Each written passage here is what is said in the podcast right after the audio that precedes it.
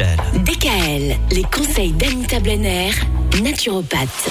Anita, nouvelle semaine et nouvelle thématique. Nous allons parler tout au long de cette semaine du sommeil. Le sommeil qui est tellement important, le sommeil qui est censé être réparateur pour nous toutes et pour nous tous. Est-ce qu'on dort suffisamment? Eh bien, le sommeil devrait occuper environ un tiers de notre vie. Et cependant, nous ne sommes malheureusement pas tous égaux face à lui. Eh oui. Alors, c'est en fonction des saisons, de l'âge et de chaque individu. Il faut savoir que nous dormons en moyenne 1h30 de moins qu'il y a 50 ans. Ah ouais? Oui, donc les Français dorment en moyenne 6 heures et 42 minutes chaque nuit.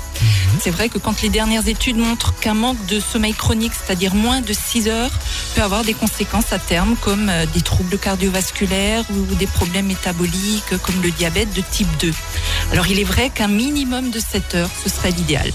Et alors quelles sont les conditions idéales pour bien dormir? Ben, Il faut surtout éviter le café après 15 ou 16 heures. Il faut également éviter le thé qui contient de la théine, qui est une substance tout aussi excitante que la caféine. Et puis, attention au sport après 17 heures. Chez certaines personnes, les hormones sécrétées après une activité physique, entre autres euh, la dopamine, hein, euh, bah, ont un effet dopant, comme son nom l'indique, et ça peut empêcher euh, l'endormissement. Et puis, faites attention aussi à la température de la chambre, qui ne doit pas excéder 18 degrés.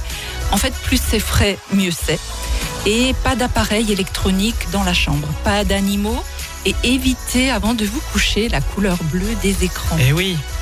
Après, la lavande favorise le sommeil et aide à réduire l'anxiété et l'agitation. Hein, voilà, son parfum a même des effets sédatifs qui sont efficaces et reconnus contre l'insomnie. C'est pour ça que je m'endors toujours aux toilettes. On s'arrête là-dessus Très bien. Arrêtez là Bon, J'ai parfait. l'image qui est restée figée là. Non, ne restez pas là-dessus. non, mais c'est vrai que la problématique, c'est quand on a des images. Hein c'est très compliqué. Oui, Je te l'ai déjà expliqué, ça, Mickaël. Oui, oui, oui, oui, absolument. Demain, nous allons parler d'un élément majeur qui apparemment pourrait être manquant chez Oui, certaines oui, oui, personnes concernant le sommeil. Oui, voilà. Rendez-vous donc demain. DKL, retrouvez l'ensemble des conseils de DKL sur notre site internet et l'ensemble des plateformes de podcast.